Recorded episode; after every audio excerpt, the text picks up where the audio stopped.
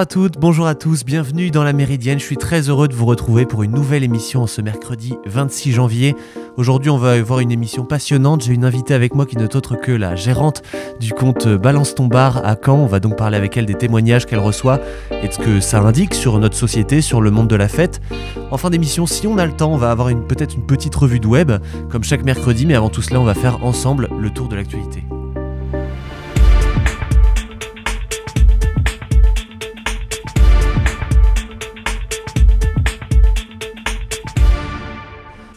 Vive l'armée, vous êtes des héros scandés dans les rues de Ouagadougou hier, des centaines de personnes favorables au putsch militaire qui a renversé le président Rochmark Kaboré au Burkina Faso. Au son des klaxons, sifflés, vous vous êtes là, des manifestants se sont spontanément rassemblés sur la place de la nation au cœur de la capitale burkinabé pour célébrer les nouveaux hommes forts du pays. Des posters euh, au lieutenant, du lieutenant-colonel Paul-Henri Sandaogo euh, Damiba, leader des putschistes, étaient même euh, vendus sur place. S'ils saluent l'action des rebelles, les manifestants adressent également des messages hostiles à la France. Pour rappel, le Burkina Faso s'est réveillé hier avec à sa tête un gouvernement militaire qui a annoncé depuis les studios de la télévision nationale la suspension la Constitution et la dissolution du gouvernement, ainsi que de l'Assemblée nationale. Le président Roch Kaboré a quant à lui présenté sa démission dans une lettre manuscrite publiée lundi soir sur la page Facebook de la RTB.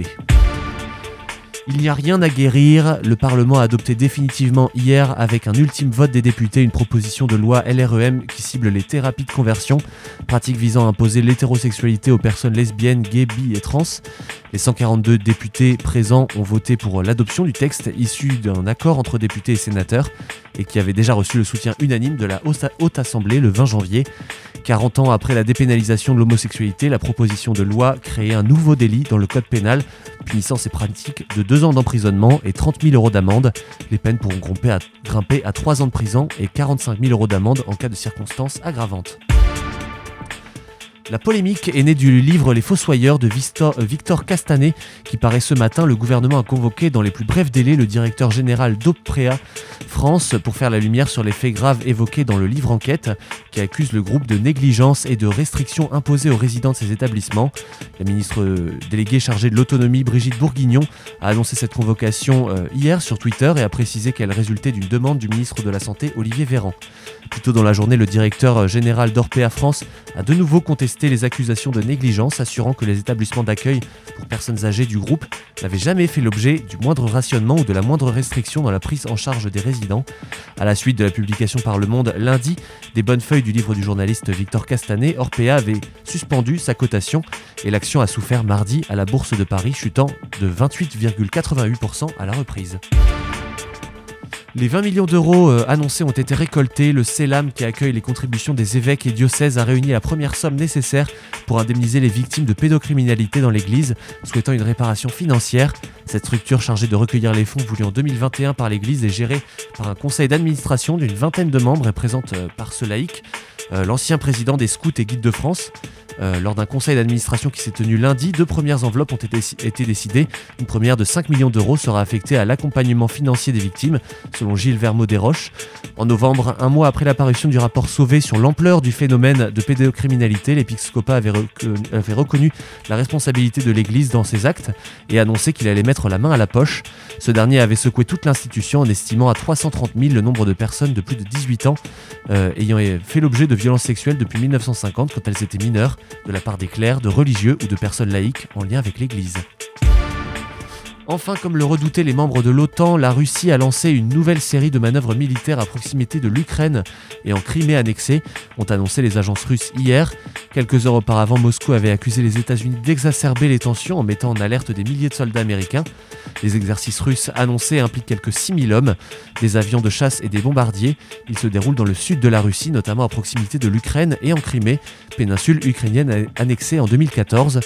Moscou, qui a déployé des dizaines de milliers d'hommes ces derniers mois près de l'Ukraine, a aussi annoncé la semaine dernière des manœuvres navales dans l'Atlantique, l'Arctique, le Pacifique et la Méditerranée, ainsi que des, des exercices conjoints avec le Bélarus aux frontières de l'Union européenne.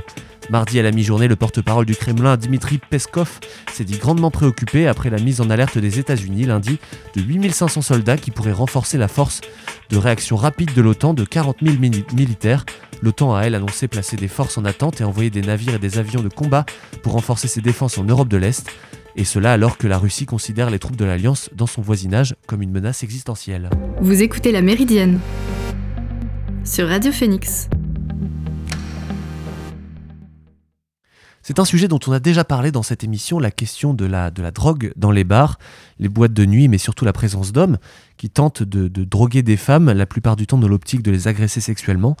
C'est trop souvent arrivé, depuis toujours même, et c'est pour ça qu'on a eu besoin de créer un lieu sans jugement, où les témoignages sont entendus et on les croit sans réserve, et c'est l'objectif de Balance ton bar, ce mouvement euh, qui est né en Belgique en octobre 2021, et qui s'est propagé depuis très largement, même dans la plupart des villes de France, et quand une ville étudiante, bien sûr, ne manque pas à l'appel. J'ai d'ailleurs avec moi la gérante de la page Instagram Balance ton bar de Caen. Bonjour. Bonjour. Alors, euh, j'explique aux auditeurs euh, que, que, les gérants de ces pages de témoignages euh, tiennent à garder leur anonymat, évidemment, ce qu'on comprend parfaitement, puisque, effectivement, vous prenez un risque en, en dénonçant pas, pas, mal de gens et d'établissements qui sont mis en cause, ou soit complaisants éventuellement vis-à-vis -vis de, de, ce genre de pratique, et ça vous mettrait en danger, évidemment, de, de révéler votre nom. Alors déjà, on a le recul de, de deux mois d'existence sur, euh, votre page, euh, une bonne soixantaine de témoignages publiés. Est-ce que cette page, elle sert avant tout de permettre aux femmes agressées de, ne plus être seules dans ce combat contre, ce traumatisme, ou c'est plutôt pour éveiller les consciences sur, euh, sur des pratiques qui se jouent dans les établissements qu'on peut tous fréquenter d'ailleurs? Alors c'est surtout pour que oui les femmes ne se sentent plus seules parce que généralement c'est compliqué de témoigner. On a peur que les gens ne nous croient pas, on a peur que que les gens nous jugent. Et au final, au final, plus il y a des témoignages, plus les gens se sont dit Ah oui, moi aussi, ça m'est arrivé. Ça date pas forcément que de hier ou avant-hier, c'est des témoignages des fois qui ressassent de 10 ans, de 5 ans, et c'est des personnes qui se sont dit J'ai jamais osé en parler, je suis pas seule. Il y a d'autres témoignages, d'autres personnes qui ont vécu la même chose. C'est mon tour, ça me fait du bien d'en parler, et là j'ai l'impression qu'on me croit. Oui, parce que c'était un, gros problème euh, vis-à-vis -vis des victimes, d'ailleurs, c'était le fait qu'elles ne se sentaient pas crues, euh, que ce soit euh, d'ailleurs par les forces de police, que ce soit par, euh, par les, gérants des bars au, au, auprès de, desquels elles se plaignaient. C'est aussi un, moyen, un, exutoire aussi pour elles, une façon aussi de, se libérer de ce poids qu'elles peuvent avoir sur les épaules, comme vous le disiez, depuis 5-10 ans parfois. Oui, tout à fait, c'est ça. Et puis parfois, c'est des personnes qui vont vivre des expériences horribles euh, dans, dans la nuit et au final elles peuvent pas en parler sur le moment même parce que parfois elles sont choquées ou tout simplement elles ne peuvent pas, elles sont inconscientes, etc. Donc euh, elles peuvent pas tout de suite demander au patron, vous voyez cette personne me fait du mal, etc. Donc au final elles prennent le temps d'en parler et on est là juste pour leur dire je te crois, on vous croit, il n'y a pas besoin de j'ai pas besoin de d'entre guillemets d'avoir mille preuves, la parole de la personne, il faut croire que les gens nous disent, on n'invente pas ces choses-là. Alors oui, forcément, des fois, sur les témoignages, il se peut que ce soit pas, euh, on peut pas tout vérifier, etc. Mais il y en a tellement, et, euh, je crois toutes les personnes qui, m'envoient ces témoignages-là, c'est pas contre les bars. De toute façon, euh, c'est anonyme. Euh, on dit le nom de personne. C'est vraiment pour que les personnes s'expriment. Et plus on voit les témoignages, d'ailleurs, plus on voit que c'est dans différents lieux. C'est différentes expériences. C'est pas forcément que des filles qui vivent ça. C'est des personnes de différents âges. Il n'y a pas forcément de GHB ou, ou d'agression sexuelle, mais c'est vraiment dans tous les lieux de la ville canaise, au final, dans beaucoup de bars de France et de, dans d'autres pays euh, européens et dans le monde entier, en fait. Est-ce que vous avez euh, publié tous les témoignages que vous avez reçus? Alors, euh, non, parce qu'en fait, euh, au début, il y a eu beaucoup de témoignages qui, euh, qu'on, m'a, qu'on m'a écrits et je ne pouvais pas les les publier euh, tous euh, un par un parce que je pense que les gens les, les auraient pas lus euh, vraiment parce que si on met par exemple 10 témoignages d'un coup sur la page, les gens les lisent pas en entier. Et du coup, je me disais, bah, pour les victimes, peut-être qu'elles ont besoin vraiment d'être lues et que chaque témoignage soit unique et chaque témoignage est une personne. Donc, je me suis dit pourquoi pas plutôt en publier euh, de temps en temps. Elles sont plus considérées aussi par, euh, par les, les, suiveurs de la page qui, qui, viennent découvrir ça. Quoi. Oui, tout à fait, parce qu'en fait, malheureusement, ce qui est arrivé, c'est qu'il y avait tellement de témoignages quasi similaires qu'en fait, on avait l'impression de voir des copies-coller et, les, et au final, les victimes, euh, peut-être qu'elles se disaient, mais moi, ça vaut peut-être pas le coup que j'envoie mon témoignage parce qu'en fait, hier, avant-hier, il y avait exactement la même chose. Donc, si on en mettait, on en mettait trop, j'avais l'impression peut-être que, que les personnes faisaient moins attention à chaque témoignage. Et du coup, maintenant, j'attends par exemple une semaine euh, ou deux, je mets quelques témoignages, mais je vais, euh, je vais essayer de, de tous les publier parce que chaque témoignage est important, chaque personne qui a écrit ça a eu énormément de courage parce que ça demande du courage, même si bien sûr c'est anonyme, c'est se rappeler du passé, d'événements qui nous ont traumatisés. Et oui, il reste, euh, il reste des témoignages encore à, publier. À publier. Et d'ailleurs, euh, c'est vrai que vous me l'expliquiez au début, enfin avant même euh, cette interview, c'est vrai que bah, le fait que cette, y a eu tout un, emballement médiatique aussi autour de ces différentes pages dans plein de villes, et, et à l'heure actuelle, bah, forcément, le, flux médiatique fait qu'il peut y avoir un essoufflement. Est-ce que vous pensez que c'est une bonne nouvelle? Parce que ça, veut, ça voudrait dire qu'il y a moins de, il y a moins d'agressions qui ont été recensées dernièrement dans, dans, des établissements, ou alors que c'est plutôt l'arbre qui cache la forêt, dans le sens où c'est juste euh, le flux médiatique qui fait qu'on n'en parle plus et que et justement ce qui, ce qui serait dramatique de ne plus parler de ce genre de, ce genre de pratique. Alors euh, oui, je comprends bien votre question. Euh, j'ai l'espoir que ce soit en fait un, progrès dans la ville de Caen parce que euh, en fait je reçois moins de témoignages et je me, je me dis que ces personnes écrivent moins et que s'il leur avait quelque chose dans ces derniers temps, elles auraient peut-être quand même écrit et que euh, oui il y a un essoufflement parce que c'est moins médiatisé mais que quand même je pense qu'il y a eu des progrès notamment il y a eu des mouvements qui ont été faits. Il y a quand même euh, la préfecture qui a décidé de venir dans les bars de Caen, qu'on vérifiait si les gens n'avaient pas de drogue sur eux, etc. Donc je pense que les personnes euh, très très mal intentionnées qui, euh, qui mettaient par exemple du GHB dans les verres, parce que c'était vraiment gros, quelque chose qui se faisait vraiment, vraiment souvent en ce moment. C'était vraiment la drogue du violeur qui était revenue, alors que quand on était euh, petit, on nous disait attention, euh, faites attention à vos verres, et on n'avait pas vraiment l'impression que ça actuellement ça existait, surtout à ce point-là. Enfin, c'était quand même hallucinant le nombre de témoignages de, de, de, drogage au, GHB. Et, euh, du coup, par exemple, bah, quand on voit que vraiment la ville de Caen, que ce soit les bars notamment, avec les protèges-gobelets, etc. Donc, euh, grâce à la médiatisation, tous les bars, si on, enfin presque tous les bars euh, de Caen, maintenant, on peut demander un protège-gobelet. Donc, même quand il y a le préfet qui suit derrière, ça montre qu'il y a une intention, en tout cas de la ville de Caen, de faire quelque chose contre au moins le GHB. Donc, c'est vraiment un bon progrès. Et je pense que sans doute les gens qui, euh, qui arrivaient dans les bars avec leurs petits trucs pour droguer des personnes, ils ont peur maintenant. Ils sont un peu dissuadés, oui. Ouais. Mm. Enfin, je l'espère en tout cas. Euh, ce serait quoi le principal enseignement que vous tireriez de, tout ce que vous avez reçu? Parce que c'est un, amas énorme quand même de, bah que, vous, que vous reprenez, que vous devez euh, réadapter, que vous devez euh, republier. Qu'est-ce que, ça, qu'est-ce que ça vous a enseigné sur le monde de la, de la nuit canaise? En fait, ça, ça m'a porté beaucoup de, de, choses personnellement parce que je me disais que il y a en fait, on est vraiment entouré de beaucoup de, personnes qui euh, ont pu avoir euh, ce, genre, euh, ce genre de nuit, de nuit horrible, en fait. Et il y avait tellement de témoignages de personnes différentes que je me disais, mais faut qu'on parle, en fait. faut vraiment qu'on libère la parole. faut croire les gens surtout. faut accompagner ses amis. Enfin, s'ils vont pas bien, faut, faut les suivre, jamais les laisser seuls. C'était une espèce de peur, en fait, du monde dans lequel on vivait parce que on est jeune, on fait pas forcément attention à tout ce qui se passe. Et euh, au final, euh, je me suis dit, euh, en fait, il y a vraiment, vraiment beaucoup de, personnes. Et après, je me suis aussi dit en, en, deuxième que grâce aux médias, parce que les médias, il y a quand même des côtés qui sont assez nocifs, mais on peut voir notamment avec MeToo, etc., que grâce à la médiatisation, les gens ils parlent et quand on, entend quelqu'un parler, ça nous donne vraiment aussi envie de s'exprimer. Donc, faut vraiment jamais se taire et essayer de parler. Après, des fois, c'est un peu compliqué parce qu'on n'a pas le courage. Mais si, euh, si on a peur, si on se dit on va pas nous croire, mais allez-y, franchement, euh, on vous croira toujours. Et justement, j'imagine qu'il y a énormément de femmes encore qui ont, qui ont subi une agression euh, dans, un bar, dans une boîte ou même, ou même dans un autre contexte, mais qui n'osent pas parler. Et chacun, d'ailleurs, a sa façon de, gérer euh, suite à une agression. C'est aussi ce qui fait le propre de chacun. Qu'est-ce que vous diriez à ces personnes euh, Qu'est-ce que vous conseilleriez éventuellement Ou vous diriez à ces personnes qui n'osent pas forcément parler?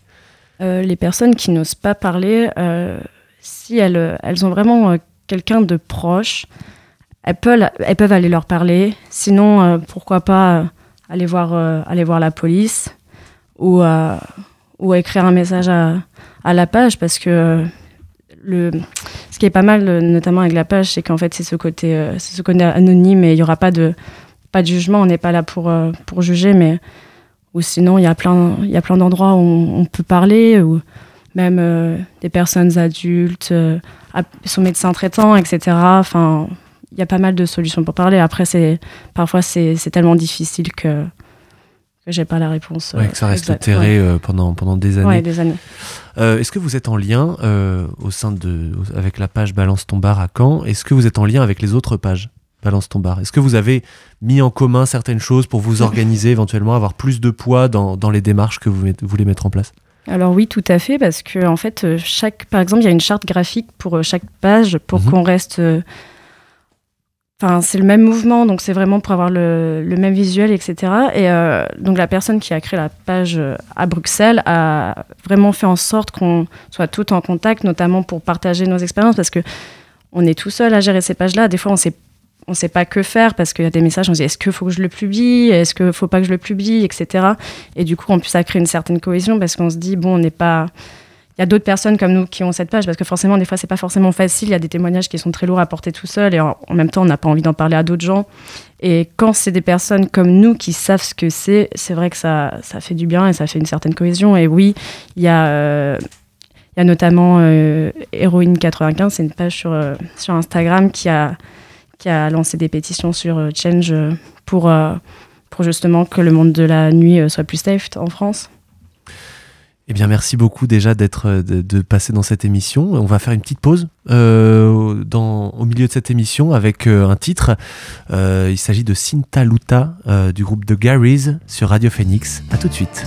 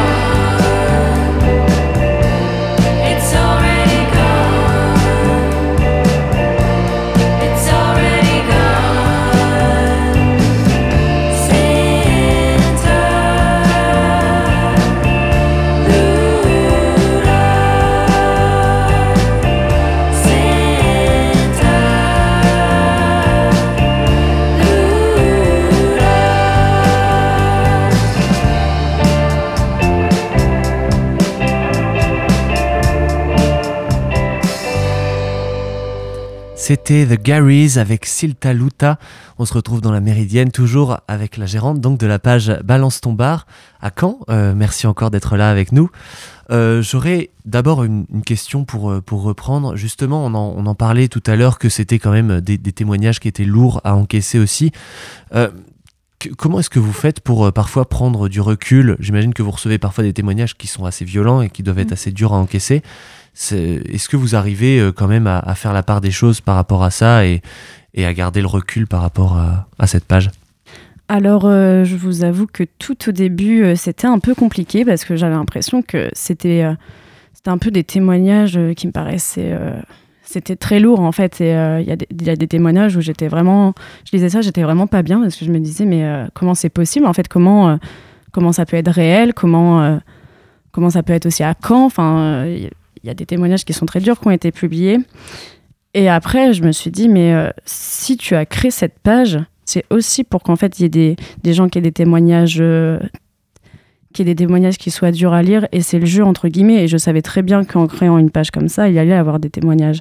Et au final euh, je les lisais je prenais du temps surtout du temps.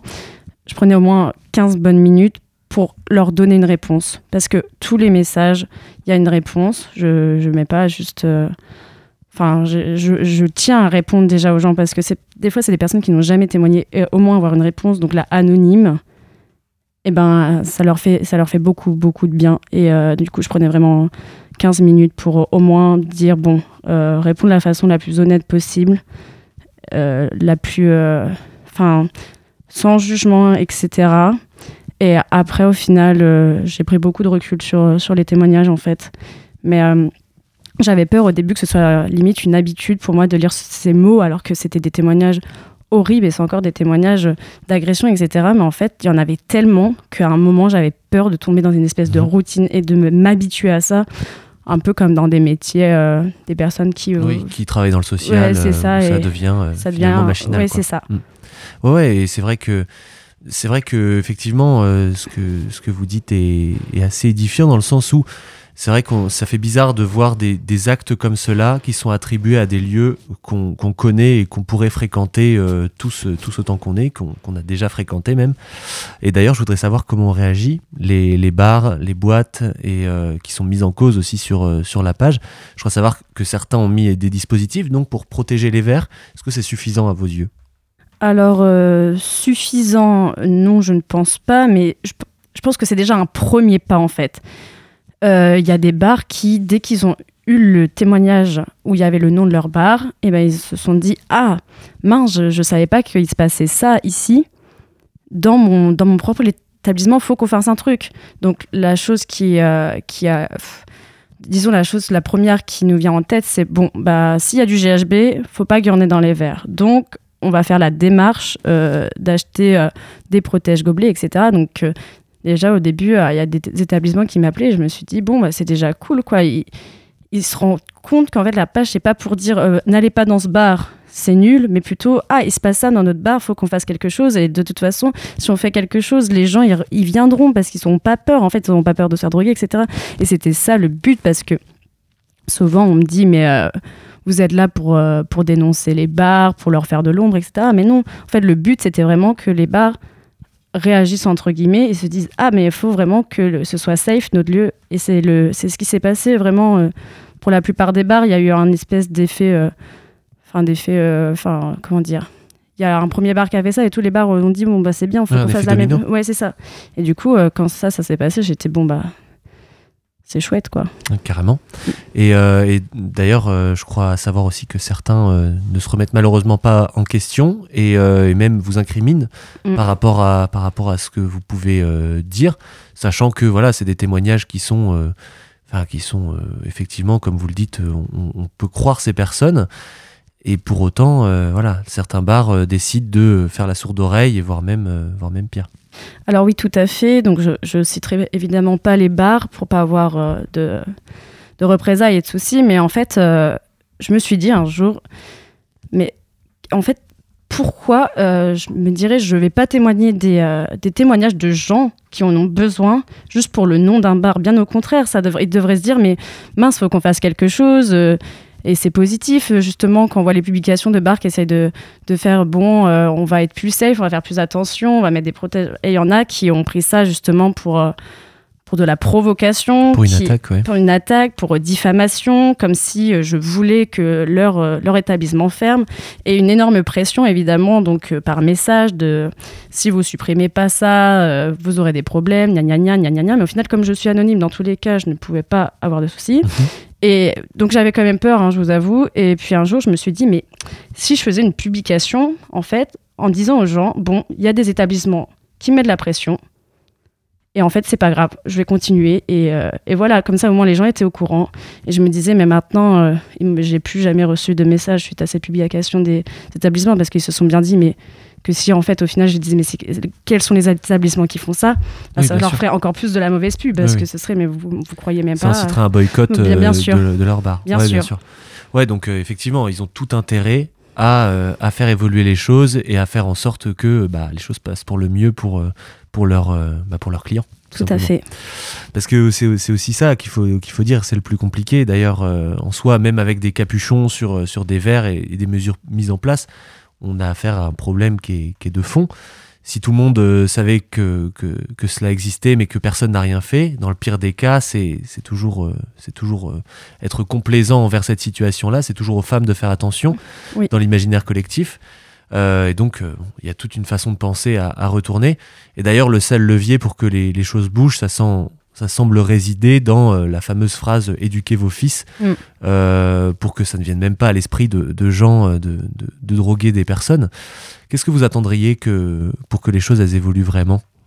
Alors, euh, je ne sais pas comment ça peut évoluer, mais je vais revenir sur ce que vous dites. Euh, c'est vrai que c'était un peu toujours de la faute des femmes et c'était à elles de faire attention.